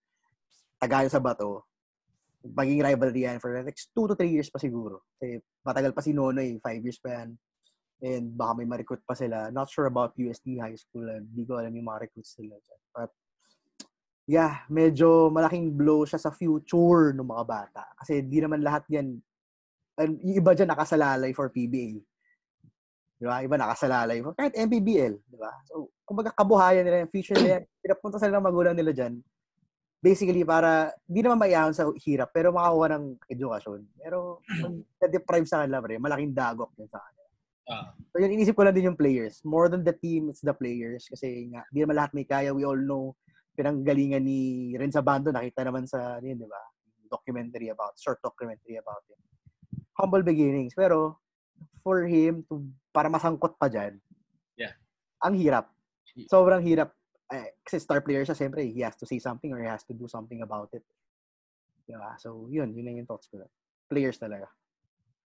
Yeah. Um, I guess to cap things off, uh, for me, hindi ako masyado takot na nawala si CJ Cancino. Uh, Alden Ayo is known to develop and to push further stars, okay? And to trigger yung capabilities talaga ng bawat piece ng isang team, di ba? Kevin Racal, pare, tsaka Mark. Eh, Mark. Oo, di ba? Sipin mo yun. Uh, and uh, hindi there is no doubt na UST can produce a high caliber team in no time with Alden Ayo. Now, uh, I guess yung pinaka-question na lang is, will Alden Ayo still be there? Diba? After everything that's happening right now, uh, etong naging decision ba with CJ Cancino is purely uh, CJ Cancino and Alden Ayo issue? Or does it involve the whole management of the team or the whole management of UST? Uh, ang daming tanong eh. Uh, I even uh, I'm not putting UST that UST down. Ah. I even defended U, UST and that bubble training at first. Uh, nung kausap ko si Mer, si AIDS, and si Ooms. And I even told Aga about this na I talked to a friend, uh, a lawyer friend. Uh, and ang sabi ko sa kanya was, liable ba talaga si UST with this? Kasi considering na uh, us knowing na si Coach Alden Ayo, meron siyang isang malaking mansyon and merong indoor basketball court doon na magandang court din yun actually that's connected to the house and it's within the property of the Ayos. Um, so is that still considered as a foul to the government? The, the is it still a liability? Kasi nandun ka lang naman sa loob ng property eh. Hindi ka naman lumalabas, di ba? Uh, wala namang nangyayari na paglabag in terms of lalabas ka, di ba? Na may kipaglaro ka sa labas, ganyan.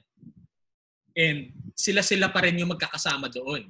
So my friend told me na yes, it is still a liability kasi basically or simply put, it wasn't done for recreational purposes or it wasn't something na parang, kunwari, kaming lima, magkakapatid lang kami. Tapos naisipan namin na, oh, may basketball court tayo dun sa loob ng bahay, shooting-shooting tayo para makapag-exercise ng konti, hindi natin kailangan lumabas, ganyan. So, yun yung problem. The purpose of them going there was to train. And training, training a team is an official school function. It is sanctioned by the school. So with that, uh, with that thought in mind, did UST allow that to happen? Uh, uh, pumayag ba talaga lahat? Ganyan. So, daming questions, ang daming uh, ang daming mga pwedeng sabihin, ang daming angles na pwedeng tignan, etc., etc. And yun lang, parang after that, after this issue, yung tiwala ba nung players, nung pamilya ng players, nandun pa rin ba? Kasi parang syempre ang uh, isa sa mga isa sa mga factors na na-consider dito nung sa pagtanggi ni CJ Cancino in that training camp was hindi na niya nakikita yung family niya. 'Di ba? And it wasn't according to a statement Siyempre, again, as I said earlier, nung umpisa pa lang, take it with a grain of salt hindi lang si CJ Cancino yung nagkaroon ng gantong issue. Di ba? Hmm. But then I guess being the captain, he spoke up and defended his team. Probably uh, emotions got involved too much, etc., etc. And one thing led to another na lang din. Uh, pero yun nga, what's gonna happen to the men's basketball team of UST and what's gonna happen to UST after this? I think yun yung pinaka main points nito eh. So, anything else? May madadagdag pa ba kayo? Yung guys, siguro sa parents din. Pre. Uh, so, um, di ba, may recruitment wars. Incoming may recruitment wars ngayon. Yun nga, yung trust is a very, very big thing talaga when it comes. Kasi, syempre, pag magkakatiwala mo yan, mawawalay sa'yo yan, yung bata. At the same time, education din, pwede makapabayaan. No? Just, yun nga, sabi ko nga, um, kung gusto ng UST mag-content, yan, basketball perspective, gusto niya mag-content, trust is really a big factor. Kasi yung trust na hindi lang yan sa parents eh. Let's say players. Players, kasi may system ka. Sobrang solid sistema mo pre. Buy-in mo sila. Eh kaso, may lamat na. Di ba? I mean, proven ang sistema ni Alden Ayo eh. Bro, foreign, ano? Uh, importless na, ano, na letran. Literal. Napag, napanalo niya. Itong UST, Final Four team lang daw, napag-finals niya. Pre. Kung sistema, sistema, napabuy-in na niya lahat. Pre. Babayin niya niya talaga. Ang problema lang, like, moving forward, kaya pa ba? Di ba? Yun lang naman yung issue doon. Kasi, natanggal din siya sa Lasal. Lumalis siya doon. So, uh, nakapag-champion din siya doon. Di ba? So, sistema, sistema kaya niya pabayin. Pero yung outside basketball, no? so inside the court, kaya. Feel ko. Yun nga, sabi ko kasi, Adinayo, solid coach. One of the best coaches in the country. Outside, yun yung medyo mahirapan siguro. Outside the court, feel ko mahirapan na siya. And yung program in general. Sayang, nakapag, nanginayang tayo sa UP, nangihinayang din ako ngayon sa UST, pare. nangihinayang ako kasi binabanduwagon ko na sila, pre. Finally, mag-cheer ko na UST, di ko sila laitin. So, yeah. So, yeah. talaga. Anyway, kayo, uh, AIDS, UMS, MER, may madadagdag pa kayo? Okay, Well, nasabi ko. Okay, ikaw muna, Mer, ikaw muna. Bakit sabi ko lang, okay na. Ah, okay na. Ikaw, ikaw ba yun? Nakapaglabas na Okay sama ng loob kanina, tsaka next Eh, text mo lang kami, ha? Text mo lang. Okay na ako.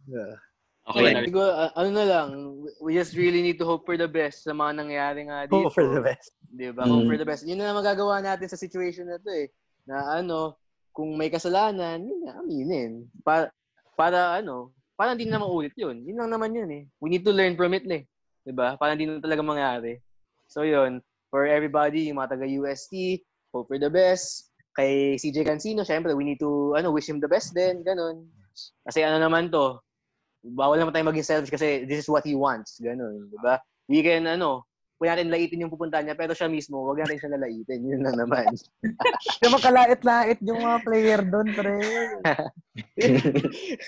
Pero Nick, eh, to add din kay Sir Ums, eh, nabanggit niya yung fans, pare, they don't deserve this. Yeah. They don't deserve this, pare. Kasi, for me, ever since I've, I've been watching U- UAP since 2002, yung champion natin eh, yo. Ah, iba, iba ang UST crowd. Dun, dun ako namulat na UST crowd is really the best. Nagbabol ako for Ateneo. Sobrang pag, pag UST ka naman, sabi ko, I'm a head out. Bahala kayo dyan. iba talaga. I mean, ako mapapacheer din ako eh. Mapapacheer ka kahit ah, blue bubble ka, mapapacheer ka ng ghost eh. And mapapasayaw ka talaga sa kasama yung fans. And sila yung pag natatalo na okay lang. Kahit naloloaching na sila, pre, go pa rin eh. So, uh, it's masakit din for me to see them. Parang, dami ko, kasi sa feed ko, puro UST rin. So, parang nalulungkot din sila, sobrang gulo nila. I mean, wala silang masyadong inside info siguro. Unlike kayo na medyo may, kasi circle, sa circle din eh. So, sila kasi, parang lost sila, pare. Parang, ano ba yan? Supportahan ko ba ba to? Eh, parang, ang loko-loko rin naman nangyari. Pero, it's for them to judge din naman. And hopefully nga, uh, do it for the community rin. Community and the players. Kasi part sila ng community, ng the Tomashan community. So, yun. Okay, so Woo, From bigat the- nun ah. uh, we go to, Intervention pala to, pare. ano, Pero may okay ka lang. Intervention Ah. pa kay Sir John Ver to eh. Ay, hindi. Dahil mo okay na, paglabas ka na ng sama ng loob. Paya, payapa na ako. Kaya, so we go to uh, uh, the last part of 4 in 1 as usual. Okay, uh, AIDS, take it away. Yan, okay. So, Ito na. let's stick with the ano, with the topic. Ito tayo. ano ba yung legit ah? Yan! Yan! Yan ang ating ano today, yung last segment natin for today. So, UST Ah. Ground Tigers, build your starting lineup. Take 15. note of the asterisk ka. Oo. Take note of the asterisk. John Mariano, nakasabi is played for the. SU Green Archers in game week. Mhm. Uy, paano to? May kansino ba dito? Eh, kasama na Okay siya. yan. Alo, galing naman din siya, pare. Okay lang yan. Homegrown natin. Ang hirap ah. Ang hirap nito ah. Ang hirap ah. Sino mo, sino mo una? Una na ako, una na ako. Oh, sige. Eh. Una na ako. Ah, ano ba fifth? Um, 15, 15. ah, um, kunin ko si Kevin Ferrer. Aljon Mariano. Hindi. Ah, Baka lang, baka lang. Si Karim Abdul. Siyempre. Um, kunin ko si Dennis Espino. Hindi ko alam na ah, UST pala siya. Pero nakapanood ko sa Santa Lucia. Ah. Sila yung four pick Bad- pre bago Final Four era. This is Mm. Ah! Okay, okay. Yun, so sa, sa Santa Lucia ko siya nabutan. So, so solid siya doon. Tapos Cyrus Baguio. Grabe. Hindi ko siya napanood sa UST pero sa Red Bull. Doon ko siya na, doon ako naging fan ni Cyrus Baguio. Tapos yung natitira kong point si Jeric Fortuna. Mm, good pick, good pick. Oh, mahirap-hirap. Ako medyo meron na rin ako eh. Ah, medyo nahihirapan ako, pre, to be honest. Eh, Kukuha muna ako dun sa baba. Jojo Dunsil. Okay. Uh, one of the most underrated I uh, agree, I agree. players nung time, sa, nung time niya sa UAAP. Oo. And isa rin siya sa mga nagbuhat sa UST nung time na yun. Totoo yan. Uh, under the shadows of sino ang makasama niya nun? Sina Kasim Mirza ba? Ah, Ata, tsaka si Ababu, din, sila Ababu ata yun. eh. ah, Espiritu, Elmer Espiritu, shooter, Oo. wing player, solid. Ah, Evangelista, Alan Evangelista. Ay, Alan ba? Yung, ano, yung game, yung supposedly game winner bago ni Dog Kramer, Alan Evangelista, Jerry Cruz. Yan yung mga. So yun, uh, Jojo Dunsil. Ang point guard, sorry Coach Japs, pero wala kang shooting eh. So Jeric Fortuna. Ah, matik yan. Kukunin ko yung dalawang yan. Okay, moving up. Uh, prime Kareem Abdul. Uh, can't deny the fact. Though, I can't uh, really vouch for him in terms of his age. Uh, we're not sure. Uh, Pare, baka veteran na kasi talaga siya, pre. Oo. Yun. Uh, that gives me five na kagad. And three players, five points. And then the rest would be Dylan Ababu. Prime Dylan Ababu. Mm, prime. Pare, And, nightmare. oo. uh, Prime Dylan Ababu and Prime Jervy Cruz. Shit. Bro, bro, medyo Hindi ko bigat lang medyo yun. mabagal yung team, pero Oo, medyo bigat. it works for me. Ang hirap ah. Hmm. Ayan, ako- na rin ako. Ako, meron na rin ako. Na ano ko lang na parang, hindi kasi, alam niyo naman sa pad na fan talaga ako ng Red Bull. Parang ang dami pala nag Red Bull Barako Bull dito sa Oo, no? Jervy, di ba? Jervy Cyrus. Cyrus, Dylan. Babu, Jojo Dunsil, Fortuna, lahat yan nag ano yan. June yan ah. Baguio rin. Sa Buena Days yan ah. Oh, yan. Tugade pa. Oo, Childhood. tagad. End yun Oo. naman, end yun. Ah, so five points ko. I'll go with Cyrus Baguio. Doon ako na-believe na pwede pala lumipad mga Pinoy. Actually, tama ako no? Grabe talaga. Grabe talaga. Doon, ah, tapos, kahit atenista ako noon, takot ako kay Jervy Cruz. Bro, Hindi ko alam kailangan ko yung team na yan, pare. Kaya di ko wala ma- ng US team team na yun. Parang yung naalala ko tuloy, parang si Jerby Cruz at si si Ken Bono. Si Ken Bono, paborito ko rin yun. Yung mga malalaking, malalaking chunky players, pare. So that's 10 points. Ano pa ba? Ayun, Karim Abdul. Ah, siguro, Uh, tapos, Fortuna at. I think okay na ako sa team na yun. Goods na ako dun. Sige, para maiba lang ako dun sa mga nabanggit na. Yung dun Hmm. sa 5 point, nakukunin ko na si Jeric Teng para maiba naman. Para mabanggit naman siya. let's let's give Para may ano, question ako ba recognition siya na- nasa 5 pa?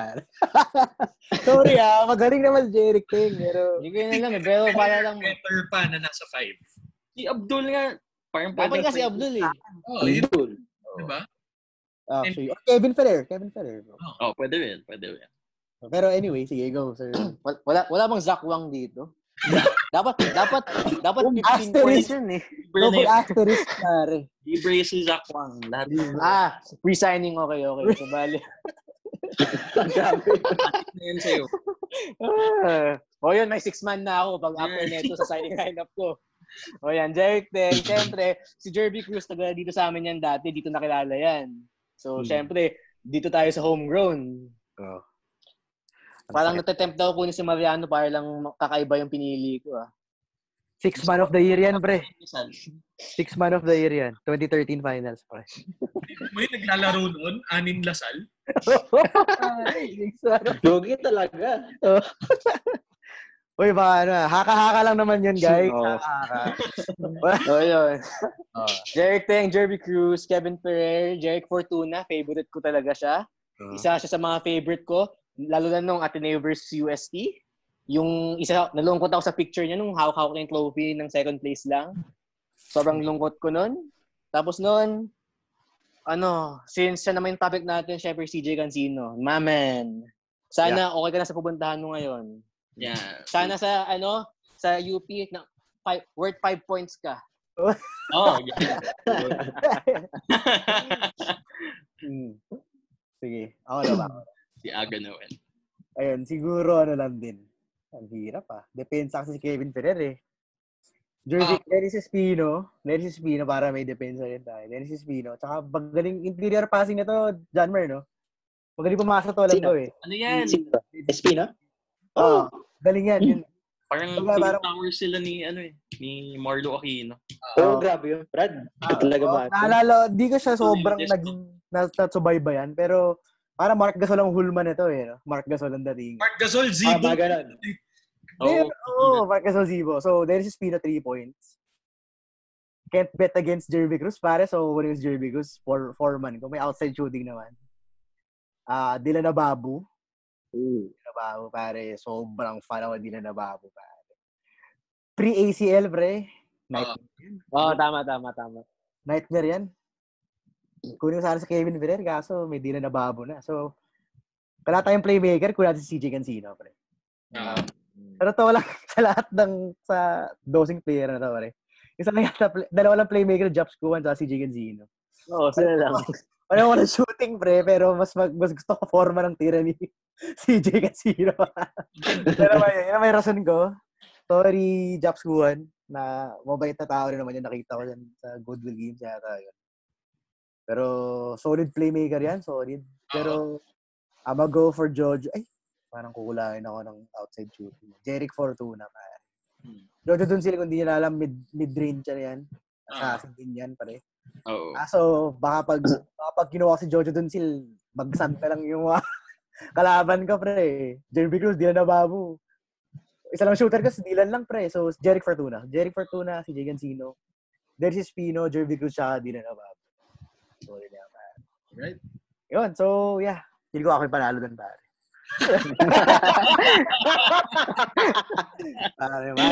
Pero medyo magulo eh. Hindi ako agree sa tier nila eh. Sa tier. Oo. Parang base yata sa fan favorite lang to kasi well, si Aja sa 3, dapat zero yan kung fan favorite pre.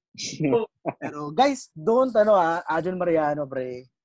Oo. Medyo badwa ako na kay Ajon Mariano nung ano. Eh, binugbog din niya Ateneo ng time na yun eh. Well, sino ba nagbabantay sa kanya pre? Hanapin nyo na lang, match up niya sa Ateneo, mga guests yun na kung bakit umi-score yun. No, yeah, I invoke my right to self for self to self-incrimination pero yun. Pero ano ah, uh, in fairness to, if I can comment Kevin Ferrer on something, yung prime na Bobby Ray Parks Jr. na walang talo ang NU tries to beat, di ba? Wala siya nun, wala na siya nun, bro. Wala na siya. Ay, Hindi. Nandun siya. Ang ang bumabantay sa kanya nun, Mo- MOA Arena yun eh. Tandan-tanda ko yun. Ang bumabantay sa kanya, dikdikan, Kevin Ferrer. Oo. Hmm. And kaya natalo ng UST ang Enyo nun because of Kevin Ferrer. Dahil dun sa depensa niya. Wait, sweep ba yun? Sweep ba yun? Hindi, ano yata yun? 1-4 seed yata yun, pre. 1-4 seed ba yun? 1-4 seed. Yun yung nag-playoff yata ang UST tsaka Ateneo. Yun yung first year ni Bo, di nakapasok ng ano si Ateneo. Oh, tapos-. Di ba? Ko parang tries to beat ang ano nun. twice, twice, twice. To 1-4 beat. yan eh, 1-4. Oh. Basta lamang NU nun, lamang NU. Oo. So yun, grabe, grabe yun. Bumili pa ako sa kanya. Ibang klase. Ay, hindi ko na malagay si Kevin Ferrer kasi medyo ano na, medyo redundant kay Dylan na babu. Oo naman. Eh, kung depensa depensa kaya naman siguro ni CJ. Or Oo, kaya naman. Pullman naman pareho eh. So, So Eh, yun, Jerby, iya, iniyakan ko yan. Yung mga iniyakan ko, Jerby Cruz. Jojo Dunsil, Japs Kuwan. Yung Oo. mga iniyakan ko, guys. So, never forget. Kaya galit ako sa UST, sa mga klase ko. Galit ako sa UST dahil iniyakan ko yan. Hindi dahil ayoko lang UST. Dahil bitter lang talaga ako. Yun. Yeah. Yun. Anyway, so yun, yun guys, uh, thank you for taking your, ano, taking time uh, to watch this take on everything that's been happening to UST.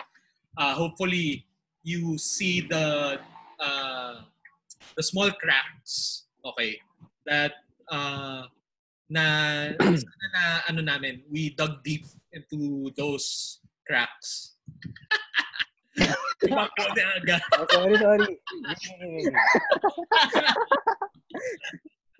okay, sige, go, go, go lang, go lang. Huwag ka ma-distract, pre.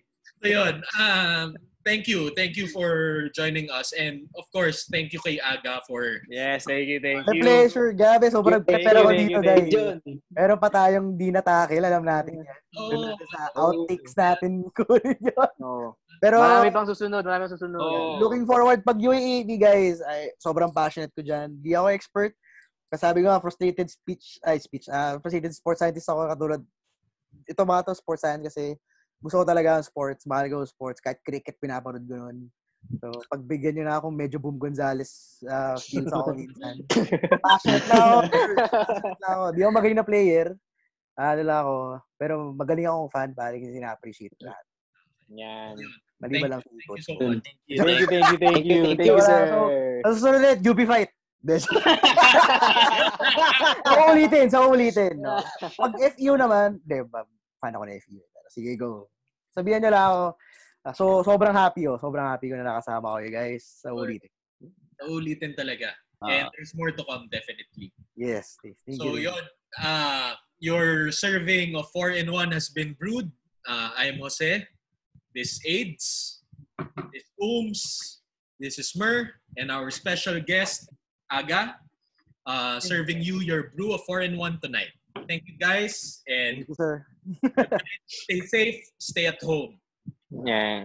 Thank you guys, thank you. No. Thank you. Thank you, thank you, thank you. UP fight.